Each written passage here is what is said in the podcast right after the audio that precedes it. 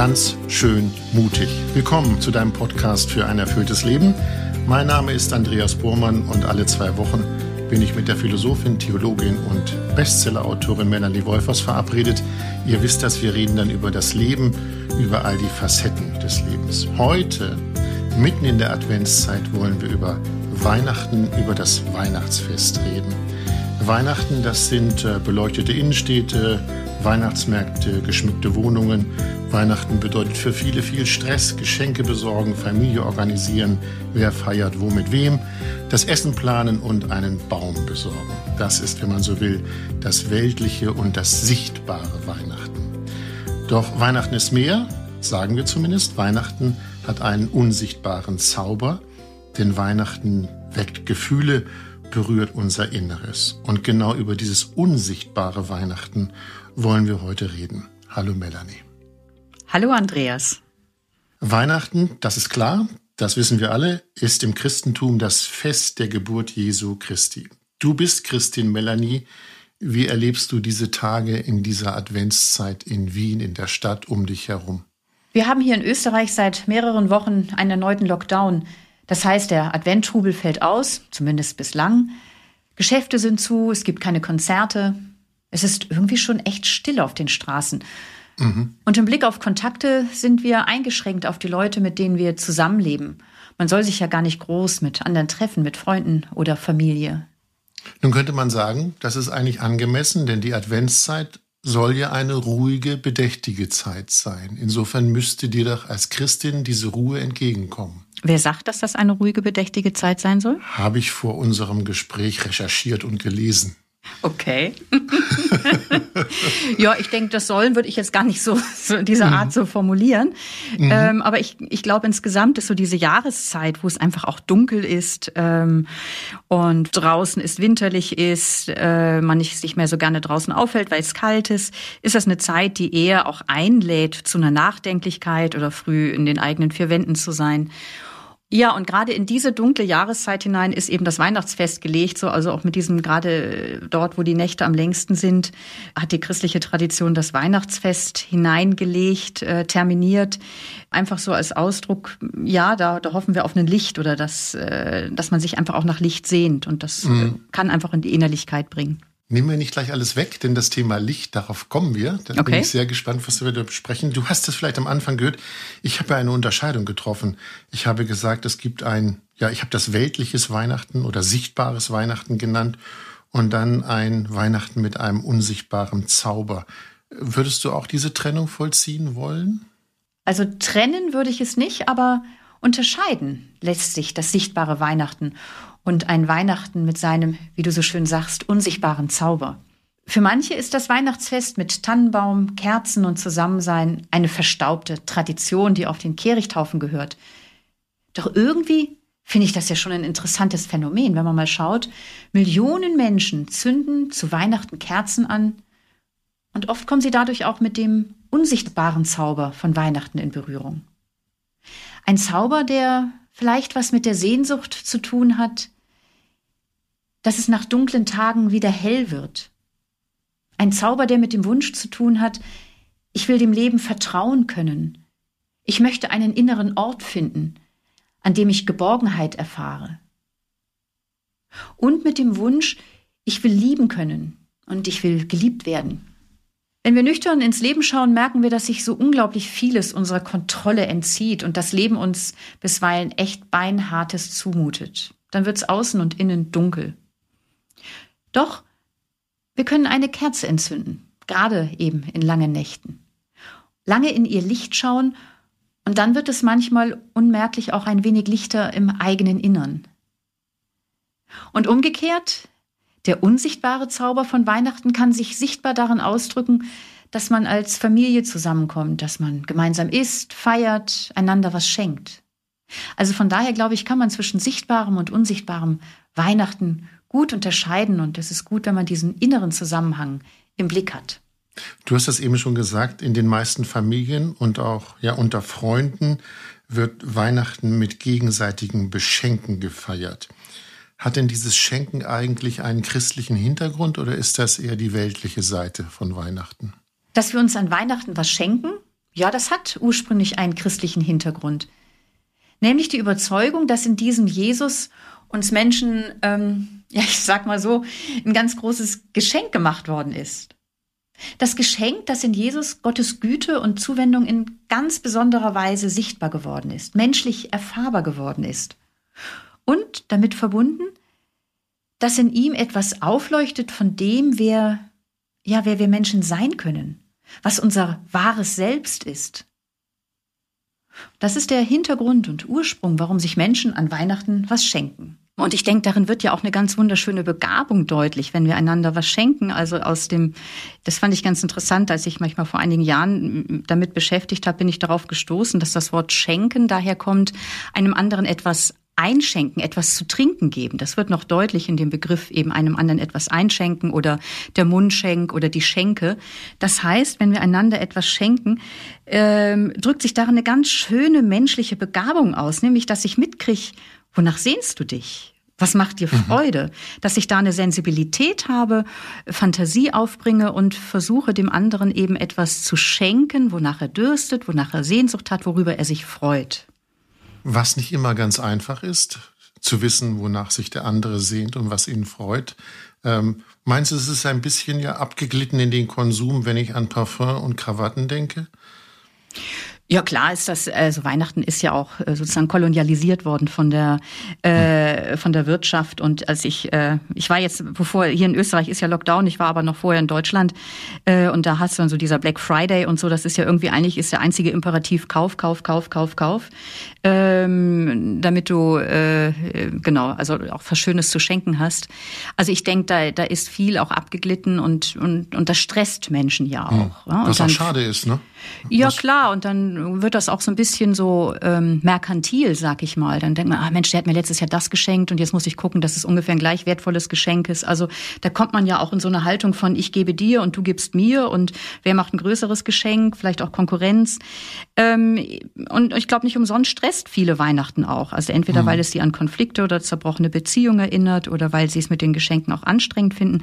Aber grundsätzlich möchte ich schon sagen, also einem etwas schenken zu können und so eine Sensibilität dafür zu haben, worüber freust du dich?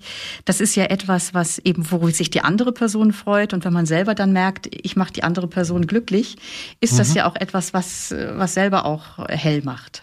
Das wollte ich gerade sagen, denn schenken heißt, ich beschenke jemanden, der bekommt etwas, aber der Schenkende oder die Schenkende hat ja auch ein etwas davon, wenn sie schenkt. Ich glaube, so hast du es eben gemeint. Das Gefühl, jeder hat ein gutes Gefühl dabei, der Beschenkte und die der Schenkende auch. Ich glaube, das ist nicht immer so. nee, das stimmt. Aber wenn ich merke, also ich sage jetzt mal, ich habe gerade mhm. meiner Nichte, die ein Kind bekommen hat, etwas geschenkt und da hat die sich so drüber gefreut. Die hat mir gestern eine WhatsApp-Nachricht gesprochen. Ich habe da am, äh, am, am Handy gesessen und habe mich so über ihre Freude gefreut. Ich weiß nicht, wer sich von uns beiden mehr gefreut hat. Ja, das ist toll. Äh, ja, ja, es ist es ist wirklich wirklich schön. Ja. Ähm, und ja, das glaube ich, das ist wie gesagt eine menschliche Begabung, die die fein auch ist zu pflegen Sensibilität zu entwickeln dafür, was tut dem anderen gut. Ähm, und da auch eine Fantasie, was, was kann ich ihm auch Gutes tun und schenken. Mhm. Was und, nicht einfach ist, wenn ich an die Menschen denke, die ich beschenken möchte.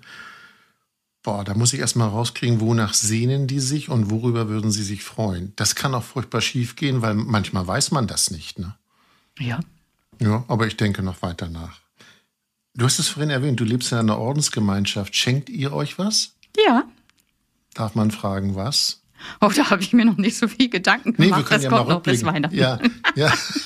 naja, rückblickend. Also ja. ihr lebt als Christinnen zusammen und da denke hm. ich mir, naja, ihr schenkt euch wahrscheinlich genau die Dinge, wonach sich der, also ihr überlegt länger als andere, ist mein, meine Unterstellung. Hm. Ist das so? Ja, ich meine, wir leben zusammen. Also ich, ich glaube, das ist vielleicht so ähnlich, wie wenn du in der Familie schon auch mitkriegst, worüber sich jemand freuen würde. Wenn man mit einer gewissen Aufmerksamkeit den Alltag teilt, bekommt mhm. man ja auch mit, woran sich der andere freut. Und dann finde ich es auch gar nicht so wahnsinnig schwierig, ein schönes Geschenk für die Person zu finden. Sei es ein schönes Buch oder eine Kinoeinladung oder zu sagen, oh Mensch, wir machen mal eine Tageswanderung und ich lade dich zum Essen ein. Also so, das ist ja sehr individuell. Gut, dahinter steckt aber was anderes und darauf wollte ich hinaus. Tageswanderung und eine Einladung heißt, ich schenke dir Zeit mit mir. Hm. Worauf ich hinaus will, gibt es auch Geschenke, die wir nicht kaufen können. Ja, ich glaube, das ist das Zentrale und das ist vielleicht auch noch mal so ein Element von Weihnachten, dass wir so merken, das Wichtige, das, was, was glaube ich wirklich wesentlich ist im Leben. Und das sind ganz viele Dinge, die wir nicht machen können. Also es fängt schon mal an mit Gesundheit. Natürlich können wir Dinge dafür tun, dass wir gesund sind. Und trotzdem, wir haben unsere Gesundheit nicht in der Hand. Merken wir in diesen Tagen vielleicht noch mal mehr. Oder eine Freundschaft. Eine Freundschaft, bleibt immer irgendwie auch oder auch eine Partnerschaft bleibt irgendwie immer auch noch mal Geschenk und frei, wenn ich aus Angst mich der Liebe des Partners vergewissern will und oder vertraglich absichern will, dann mache ich die Beziehung eigentlich kaputt. Liebe und Freundschaft gibt es nicht aus Konserven, sondern sie können mir immer nur frei geschenkt werden. Und oder noch mal grundsätzlicher gedacht, auch die Welt als solches, die ist nicht menschengemacht, sondern wir finden uns in ihr vor. Wir leben bis hin ins Materielle hinein von der Energie der Sonne. Also wir verdanken unser Leben eigentlich Vollzügen und Geschehnissen, die wir nicht selber gemacht haben. Und da kann vielleicht Weihnachten auch darauf aufmerksam machen, dass wir Wesentliches im Leben nicht machen können, nicht kaufen können, nicht herstellen können. Wir können das unsere dazu beitragen, aber es ist geschenkt, dass mir jemand vertraut, dass ich dem Leben einen gewissen Vertrauensvorschuss entgegenbringe und nicht nur in Verzweiflung versinke. Sowas ist auch Geschenk. Mhm. Melanie, ich weiß inzwischen, und wer unseren Podcast regelmäßig hört, weiß das auch, dass du eigentlich meine musikalische Frau bist und auch Flöte spielst, Querflöte. Inwieweit drückt sich, ich bin bei dem Thema unsichtbares Weihnachtsfest, äh, drückt sich das Weihnachten in Musik aus? Wenn man ans Weihnachtsoratorium denkt, also welche Rolle spielt Musik, wenn wir an Weihnachten denken und wenn wir an diese Zeit denken für dich? Für mich persönlich. Mhm. Mhm. Ich höre fast jeden Abend irgendwelche adventlichen Bachkantaten. Ähm, oder dann eben irgendwann das Weihnachtsoratorium. Ähm, ja, ich bin einfach ein Mensch, der in der Musik lebt, der darin irgendwie, ja, da weitet sich mein Herz und ähm, ich fühle mich irgendwie mit, ja, durchtönt von einer, ja, von Musik und, und damit auch irgendwie von einer guten, kraftvollen Botschaft äh, und verbunden mit Menschen und das weckt Vertrauen und Trost und Hoffnung in mir und von daher ist Musik für mich etwas, was ganz Wesentliches grundsätzlich, aber gerade auch in der Adventzeit oder in diesen geprägten Zeiten, wo ich dann einfach entsprechende Musik mir dann auch, auch anhöre. Ganz bewusst. Ich setze mich hin, mache Musik an, habe Kerze an und das ist es. Du hast eben im Nebensatz gesagt, und irgendwann das Weihnachtsoratorium. Wann hörst du das denn? Naja, das Weihnachtsoratorium ist ja für sechs, es sind sechs Kantaten, ist für sechs Weihnachtstage geschrieben. Die erste Kantate ist am 25. Dezember und die höre ich am 25. Dezember. Also äh, so in hier wird's jetzt ja, also eben schon ab Anfang Dezember wird das Weihnachtsoratorium aufgeführt, aber an sich ist das ja wirklich für die weihnachtlichen Festtage komponiert. Die Kantaten, die dann an jedem, in jedem Gottesdienst gesungen werden. Und ich höre es wirklich auch am Festtag. Also jede Kantate dann an den entsprechenden Tagen. Ich weiß nicht, wie dir es geht oder ergangen. Es gibt ja diese Weihnachtshymne O du Fröhliche. Und wenn ich im Gottesdienst bin, Heiligabend, gibt's O du Fröhliche immer zum Schluss. Man weiß, dann ist der Gottesdienst beendet. Und was man dann beobachten kann oder was ich auch manchmal beobachte, auch bei mir selber feststelle, viele greifen bei diesem Lied zum Taschentuch. Hast du eine Erklärung dafür, warum es die Tränen treibt, O du Fröhliche? Ich glaube, das hat viel mit Kindheitserinnerungen zu tun und vielleicht mit so einer Ahnung oder einer Erinnerung oder auch vielleicht nur einer gewünschten Erinnerung an Geborgenheit, an Nähe, an Wärme, an Heimat. So an eine Heimat, nach der wir uns alle sehnen und aber der, in der vielleicht letztlich niemand bislang so wirklich war. Also wirklich so eine rund tiefe, tiefe Geborgenheit. Und wenn wir dieses Lied singen, wird diese Erinnerung geweckt. Vielleicht mit einem Stück Dankbarkeit, mit einem Stück Sehnsucht, Stück Wehmut und eigentlich möchte, glaube ich, Weihnachten auch so die Erinnerung wecken daran, an einen guten Anfang oder daran, also auf jeden Fall jetzt als Christin gesprochen, oder wenn wir allein auf das Phänomen Geburt schauen, das ja Weihnachten in der, in, im Mittelpunkt steht, ähm, also dieses Kind in der Krippe, dass wir immer wieder auch fähig sind, nochmal neu anzufangen und neu, dass wir nicht auf die Vergangenheit einfach nur festgelegt sind. Und vielleicht mhm. erinnert diese Rührung am Ende des Gottesdienstes an das Versprechen eines heilen, guten Anfangs. Ich habe mal vorher geguckt, weil ich kann das Lied auch nicht auswendig, aber ich habe mal zwei Textzeilen rausgesucht. Da heißt es, Welt ging verloren, Christ ist geboren. Ist das das, was du eben mit Neuanfang gemeint hast? Welt ging verloren, Christ ist geboren? Ja, da bringst du was auf den Punkt, Andreas. Welt ging verloren, Christ ist geboren. Diese Liedzeilen deuten eine spirituelle Erfahrung an. Doch egal, ob sich jetzt jemand als religiös oder nicht religiös versteht, in dem Satz Welt ging verloren drückt sich was aus, was vermutlich viele nachvollziehen können. Etwa der Eindruck, unsere Welt ist nicht so, wie sie sein könnte und sein sollte. Ja, manches scheint rettungslos verloren. Oder auch das leise Ahnen, irgendwie habe ich mich selbst verloren, lebe an mir und anderen vorbei. Die zweite Liedzeile, Christ ist geboren, steht für die Hoffnung, dass es nicht dabei bleiben muss, dass nicht alles beim Alten bleiben muss, sondern dass Neues geboren wird, dass ein Neuanfang möglich ist und dass auch uns ein Neuanfang möglich ist. Und zwei Punkte scheinen mir da ganz wichtig. Also das eine, was, worüber ich in letzter Zeit viel nachgedacht habe im Blick auf Weihnachten, ist, dass da eben sozusagen ganz konkret eine Geburt im Mittelpunkt steht, die Geburt dieses Kindes Jesus und was, äh, was das für uns auch bedeutet, dass wir Geborene sind und was das für eine Kraft auch in uns steckt, ähm, dass wir immer wieder neu einen Anfang setzen können. Also vielleicht können wir darüber miteinander sprechen oder ein anderer mhm. Punkt, der mir bei deiner Frage auch kommt, ist Christus geboren. Welche Bedeutung hat denn dieser Jesus, ähm, ob man sich jetzt als Christ oder als Nicht-Christin, als Agnostikerin oder Atheistin versteht, hat dieser Jesus mir etwas zu sagen? Und das finde ich auch eine ganz, ganz spannende Frage. Gut, lassen Sie uns mal bei der Geburt. Du hattest eben gesagt, wir können gerne über die Geburt reden. Die Frage ist ja, wir feiern Christi Geburt, Weihnachten. Hat Geburt ein, ja, ist Geburt ein Symbol für ganz vieles, was uns jetzt Menschen betrifft? Ich denke schon. Ähm, das finde ich wirklich interessant, als ich mich mal ein bisschen mit der Philosophin Hannah Arendt beschäftigt habe. Die hat im 20. Jahrhundert so ganz stark die Geburt in den Mittelpunkt ihres Nachdenkens gestellt und gesagt, in der Philosophie wird immer über den Menschen gesprochen, der auf den Tod zuläuft und auch wir in unserer Alltagssprache sprechen über den Menschen als Sterblichen. Aber wann sprechen wir mal über den Menschen als Geborenen? Äh, mhm. Und welche Bedeutung hat das? Also, und wenn ein Mensch neu auf die Welt kommt, dann wissen wir nicht, was in ihm steckt, welche Rolle er in der Familie spielen wird, welche Akzente er in seinem Leben setzen wird, wie er Welt verändern wird. Er ist ein Neuanfang. Und er ist sozusagen ein Initium, ein Anfang und ein Neuankömmling. Und so sind wir Menschen fähig, Initiative zu ergreifen, Neues in die Welt zu setzen. Und das haben wir lebenslang die Möglichkeit, immer wieder einen neuen Anfang zu setzen. Das zeigt sich, denke ich, so auch in der Fähigkeit, ähm, dass sich Dinge verändern können im eigenen Leben oder in Beziehungen. Ich hatte gestern ein Gespräch, das mich echt sehr nachdenklich gemacht hat, ähm, mit einer Frau, die sehr betroffen erzählt hat, so von, von dem Graben, den sie im Freundeskreis erfährt zwischen verschiedenen Positionen bezüglich der Impfung. Ähm, und wo sie sagt, wir werden immer sprachloser.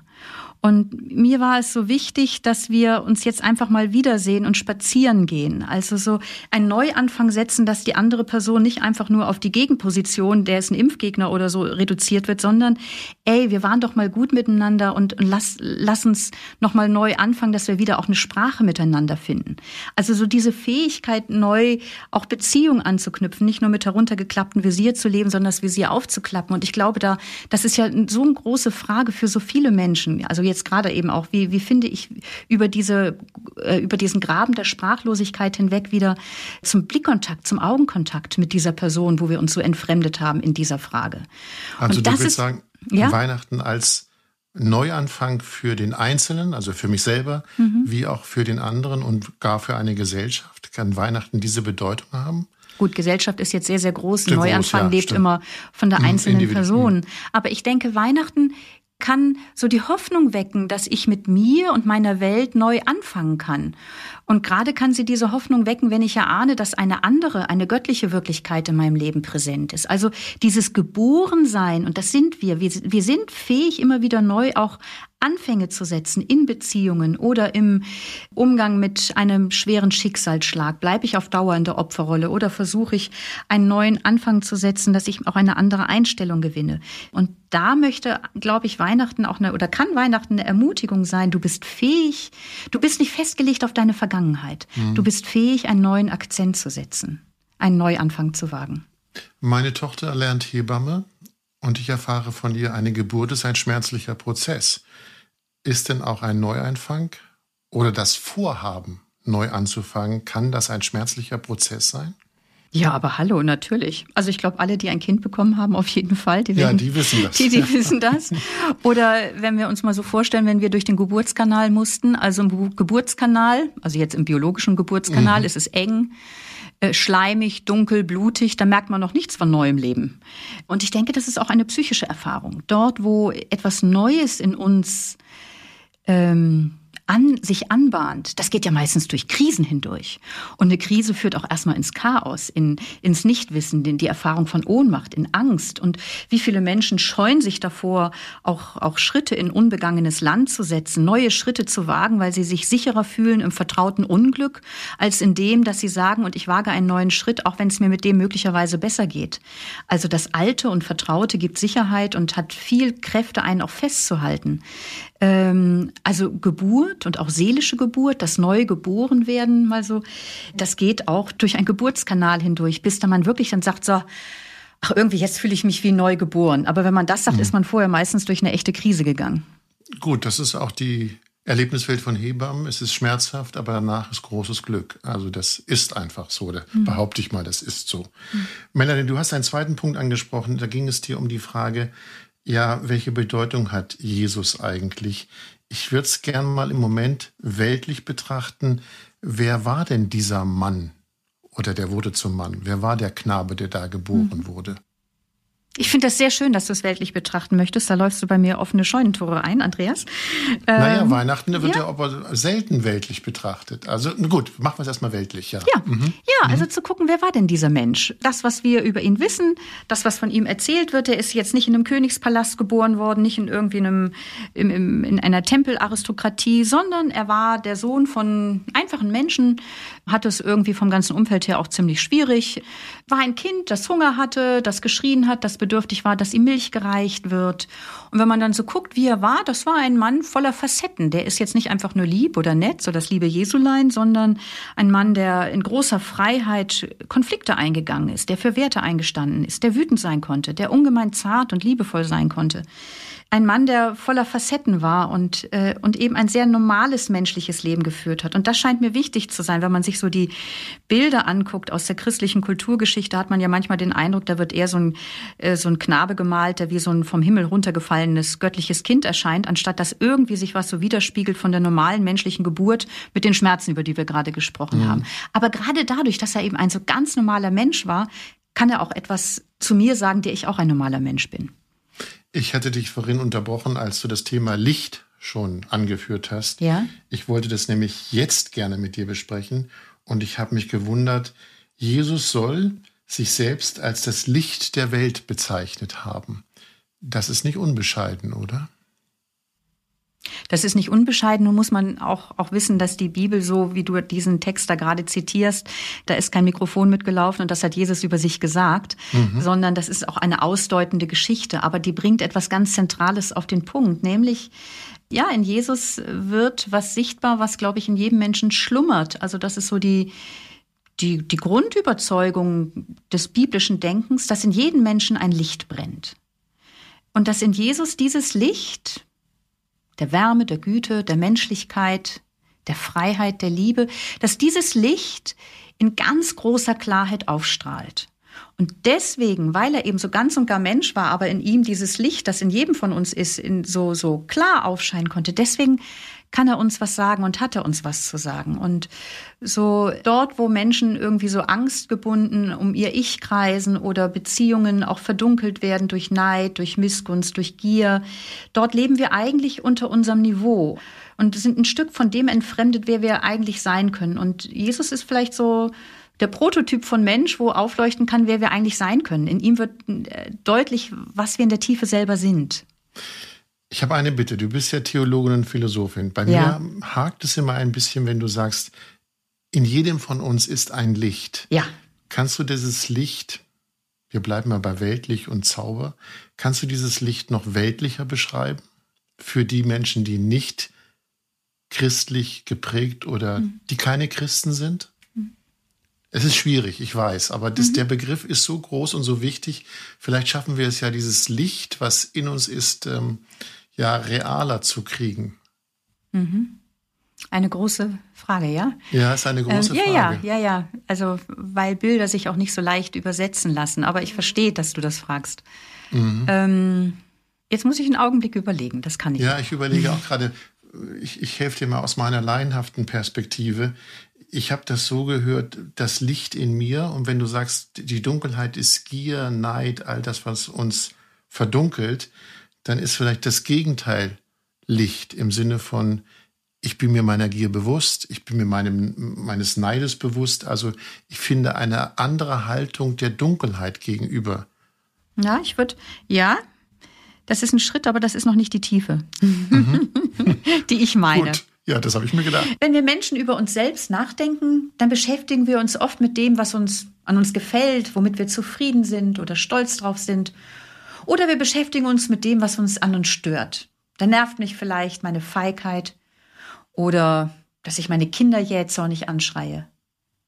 Mit deinen Worten gesprochen, Andreas, im Nachdenken über uns und im Wahrnehmen von uns selbst sehen wir unser Lichtes und Dunkles oder sehen wir Lichtes und Dunkles in uns. Sehen wir Gutes und Nicht-Gutes. Und es ist ja auch super wichtig, das wahrzunehmen. Denn in dem Maß, in dem man seine Licht- und Schattenseiten sieht, kann man über sich hinauswachsen, können wir uns weiterentwickeln.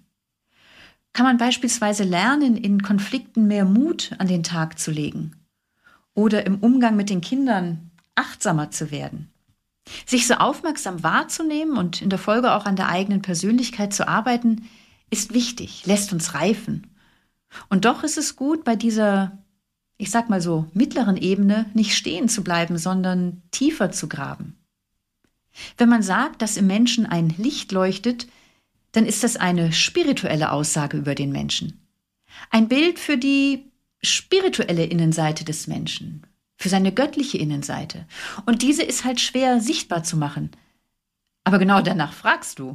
Ich erzähle vielleicht eine Geschichte, da bin ich jetzt gerade ein ganz bisschen weg vom Licht, aber vielleicht können wir auf das Licht wieder zurückkommen. Eine Geschichte, die ich in, in meinem Buch Freunde fürs Leben als Abschlussgeschichte schreibe, wo es um die Kunst mit sich selbst befreundet sein geht. Und zwar ist das die Geschichte von einem Bettler, der Tag ein, Tag aus über 30 Jahre hinweg an, auf einer Kiste am Straßenrand sitzt und die Leute anbettelt. Eines Tages kommt ein Fremder vorbei und ganz mechanisch hält er seine Mütze hin und sagt, hast mal einen Euro. Und dieser Fremde mhm. bleibt stehen und sagt, na, ich kann dir nichts geben. Du, aber sag mal, worauf sitzt du da eigentlich? Na, auf einer Kiste. Ja, hast du schon mal in sie reingeschaut? Meint er, nö, warum denn? Lohnt sich nicht, ist nur eine alte Kiste. Dann sagt der Fremde, schau mal rein. Und dann steht der Bettler auf und versucht die Kiste aufzubrechen, schafft es. Und voller Überraschung und Begeisterung entdeckt er, dass in dieser Kiste die voller wertvollem Gold ist. Was möchte ich mit dieser Geschichte sagen? Warum fällt sie mir jetzt ein bei dieser Frage? Der Bettler bettelt sein Leben lang Leute an, weil er nicht ahnt, wie reich er eigentlich ist. Er freut sich über jede noch so kleine Münze und dabei ist das alles echt armselig im Vergleich zu seinem eigenen Reichtum von dem er aber halt nichts weiß. Und ich glaube, ähnlich wie der Bettler suchen Menschen häufig im Außen nach dem, was sie wertvoll und wichtig macht, was ihr Leben groß und glänzend macht. Oder da verwechsle ich meine Identität mit dem, was mich prägt. Wer ich bin, das setze ich gleich mit meinen positiven und negativen Eigenschaften, mit dem Lichten und Dunklen, mit dem, was ich kann, mit dem, was mir partout nicht gelingt oder was ich erlitten habe. Und natürlich, all das prägt einen Menschen, aber es macht ihn nicht ganz aus. Wenn wir auf dieser Ebene stehen bleiben, dann denken wir ja irgendwie zu oberflächlich von uns. Dann denken wir viel zu klein von uns. Jeder Mensch ist innerlich viel reicher, als er ahnt. Und in dieser Geschichte vom Bettler drückt sich das für mich darin aus, dass der Bettler auf eine Kiste voller Gold hockt und die steht für mich für einen inneren, spirituellen Reichtum. Tja, und was passiert, wenn man mit dieser ungeahnten Wirklichkeit in Berührung kommt? Danach fragst du mich, aber es lässt sich so schwer beschreiben. Vielleicht so. Komme ich mit dieser Wirklichkeit in Berührung, mit dieser unsichtbaren Wirklichkeit in Berührung, dann werde ich innerlich weit und froh, großzügig, voll Frieden, still, frei. Diese Erfahrung stellt sich nicht ein, weil ich bekomme, was ich will, Nö, nach wie vor gibt es Probleme und schmerzliche Enttäuschungen, sondern eine solche Erfahrung tritt ein, weil sich mein Ich entspannt, weil ich jenseits, ja, weil ich jenseits aller Urteile und Sorgen spüre, dass etwas in mir und in einem jeden Menschen gut ist, wahr ist, schön ist. Oder anders gesagt, weil ich in diesem Augenblick spüre, mit der Kraft des Lebens verbunden zu sein. Natürlich, auch jetzt spreche ich wieder in Bildern und Metaphern, aber diese Erfahrungen lassen sich nur in Bildern ausdrücken. Und auch die Bibel bringt immer nur Bilder und das sind vage Versuche. Ich möchte mal drei nennen, ähm, die mir persönlich viel bedeuten. Die Bibel spricht vom Lebensatem, der jeden Menschen beseelt, oder vom göttlichen Lebensatem, der jeden Menschen beseelt. Sie sagt vom Menschen, du bist Tochter Gottes, du bist Sohn Gottes. Ein Bild dafür, dass niemand aus der Gottesbeziehung herausfallen kann, dass niemand aus dem Kraftfeld der Liebe herausfallen kann. Und die Bibel spricht, um endlich auf deine Frage zurückzukommen, Andreas, sie spricht vom Licht, das im Menschen leuchtet. Deswegen habe ich vorhin gesagt, es ist mehr als, wie du sagst, mhm. sich der Gier bewusst zu sein. Das ist mhm. ja sozusagen, da gucke ich nochmal, äh, wer bin ich, was, äh, wie kann ich mich abgrenzen von Gedanken und Neigungen, mit denen ich nicht glücklich bin. Ähm, aber in der Tiefe sind wir immer schon ähm, von Kraft oder Licht durchströmt oder von, also als, als, als Christin würde ich sagen, eben vom, von einer göttlichen Wirklichkeit beseelt. Und ist das Weihnachtsfest jetzt die Zeit, wo ich, ich bleibe mal bei deiner Geschichte, in die Kiste gucken kann? Ja, sehr schön. Wo ist sozusagen Jesus, ja, genau. Diese Chance besteht jeden Tag. Ja. Die besteht nicht nur Weihnachten, das finde mhm. ich ganz, ganz, ganz, ganz, ganz, ganz wichtig. Jeden Tag kann ich äh, versuchen, wach zu werden für den Reichtum oder für, für diese Verbundenheit mit dem großen göttlichen Ganzen oder mit, das in mir ein Licht ist. Jeden Tag kann ich dafür wach werden. Und Weihnachten ist die Einladung oder das ist was einfach, was Christen an Weihnachten feiern, dass in Jesus eben dieser Reichtum des Menschen in ganz großer Klarheit aufstrahlt. Und dass dieser Reichtum hat ganz viel damit zu tun mit seiner menschlichen Güte, mit seiner Freiheit, mit seiner Liebe, mit seinem Mut, mit seiner Zugewandtheit, mit dem, dass Menschen im Kontakt mit ihm heiler wurden oder dass, dass Hass nicht das letzte Wort hat, sondern Beziehung. Das heißt, ähm, die Geburt Jesu ist etwas, wenn ich das richtig verstanden habe, was uns und mein, in diesem Sinne mein eigenes Licht äh, wecken, kann man das sagen, aufleuchten lassen soll? Ist Jesus, du hast vorhin gesagt, welche Bedeutung hat Jesus? Hat Jesus da die Bedeutung, dass jedes Licht, was jeder Mensch mit sich rumträgt oder in sich trägt, heller wird? Genau. Weihnachten ist aus meiner Sicht die Einladung, dass du das Licht in dir entdeckst und in anderen entdeckst und aufstrahlen lässt. Also das, das mhm. macht die Würde und die Größe des Menschen sichtbar. Ich hatte vorhin erzählt, im Gottesdienst singen die Menschen Ode Fröhliche und ich hatte erzählt, dass viele Menschen dann zum Taschentuch greifen. Würdest du sagen, dass mit dieser Musik, womöglich auch mit dem Text, das innere Licht heller wird? Ist das etwas, was die Menschen womöglich berührt? Sie stoßen oder entdecken plötzlich ihr inneres Licht über diese Musik, über diesen Text, über die, ja, über das Sitzen in der Kirchenbank? Ja, das kann ein Aspekt sein. So dieses, dass so das Vertrauen, also eben vielleicht auch durch, durch die Erinnerung an frühere Erfahrungen, äh, dass so das Vertrauen geweckt wird, im letzten ist das Licht kraftvoller als die Dunkelheit und die langen Nächte werden gebrochen. Mhm. Im letzten ist das Leben kraftvoller als der Tod oder Beziehung kraftvoller als, als Verwerfung und, und, und Hass. Und dass das irgendwie so ein Stück Versprechen ist, das da vielleicht aufklingt. Und deswegen ist für mich auch wichtig, also einerseits so dieses Licht, über das wir sprechen, so als eine innere Wirklichkeit in uns, diese Öffnung für das Göttliche, für das Lichtvolle und dass wir eben auch Teil sind dieser großen Wirklichkeit. Also auch dieses Versprechen, wie steht denn sozusagen die Welt oder das Universum als Ganze zu uns? Ist das Universum am letzten kalt und tot oder ist es uns wohlgesonnen?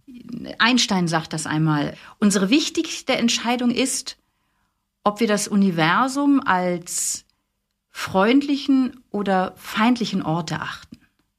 Und vielleicht weckt Weihnachten die Hoffnung, dass das Universum uns freundlich gesonnen ja, ist. Ja, das verstehe ich. Das kann ich. Dem kann ich folgen.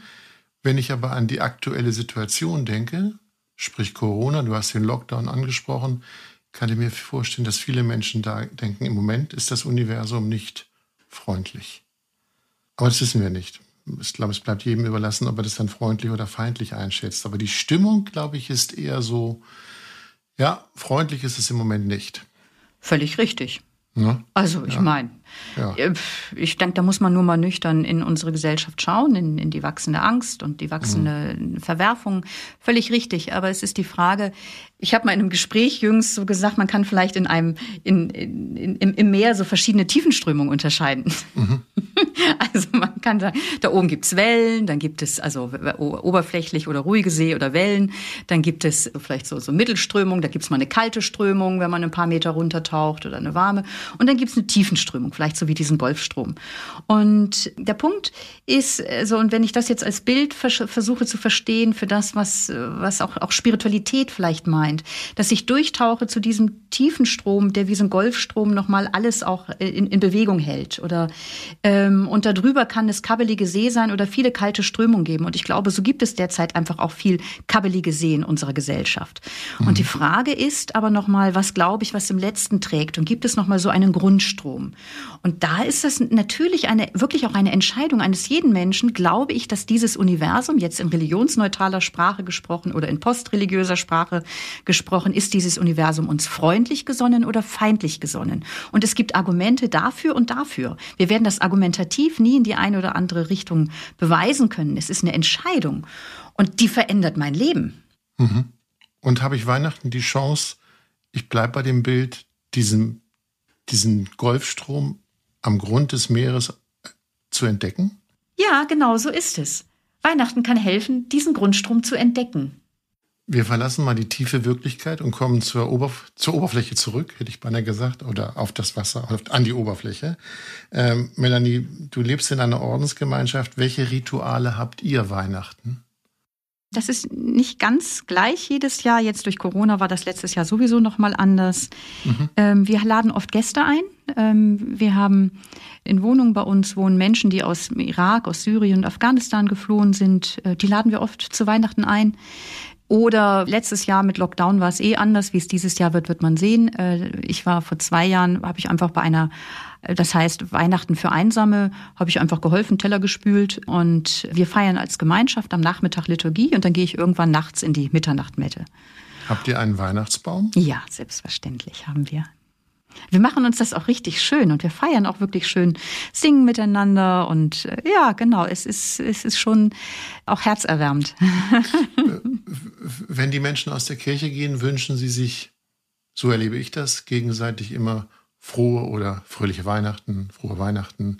Was wünscht ihr euch gegenseitig in eurer Gemeinschaft? Ja, frohe Weihnachten. Ich frohe glaube tatsächlich, dass diese, äh, um jetzt nochmal doch nur von der Oberfläche in die Tiefenströmung zu kommen, ja. ähm, ja dort, wo ich immer wieder mal durchtauche zu dieser zu dieser tiefen Strömung, dass im Letzten alles gut ist und dass im Letzten äh, ja das Universum uns wohlgesonnen ist. Äh, da kann eine Freude wach werden, die nichts mit guter Laune oder mit dem, dass ich permanent Glück habe, zu tun hat, sondern mit mit dem Vertrauen, ja, und im Großen und Ganzen ist die Wirklichkeit getragen und ist, ist, ist das Universum uns wohlgesonnen oder ich als Christin glaube ich, dass das Licht machtvoller ist als das Dunkel. Und das weckt eine Freude auch in dunklen Zeiten. Und deswegen finde ich es schön, einander frohe Weihnachten zu wünschen. Also mit dieser Freude in Verbindung zu kommen. Ich weiß, wir sind ein bisschen früh dran, aber ich wünsche dir jetzt schon mal frohe Weihnachten und ein schönes Weihnachtsfest. Das ist noch ein bisschen hin, aber man kann das schon mal vorzeitig wünschen. Vielen Dank, Melanie.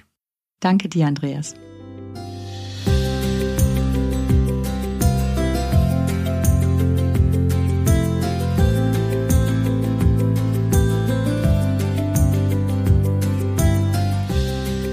Ganz schön mutig.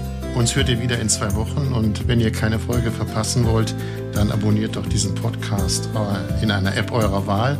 Wir freuen uns natürlich über Kritik und Lob und wir freuen uns auch, wenn ihr Sternchen anklickt. Zur Weihnachtszeit kann man das gerne machen. Und wenn ihr meint, darüber sollten Melanie und ich mal reden, was euch so auf der Seele liegt, dann schreibt uns doch einfach podcast at melaniewolfers.de, also podcast at melaniewolfers.de. Alle Informationen zu Melanie und ihren Büchern findet ihr auch auf der Website melaniewolfers.de, außerdem bei Facebook und Instagram. Alle Links, soweit ihr das nicht verfolgen konntet, natürlich auch in den Show Notes zu dieser Episode. Das für heute. In zwei Wochen heißt es dann wieder ganz schön mutig. Macht es gut an dieser Stelle auch. Bleibt gesund. Tschüss.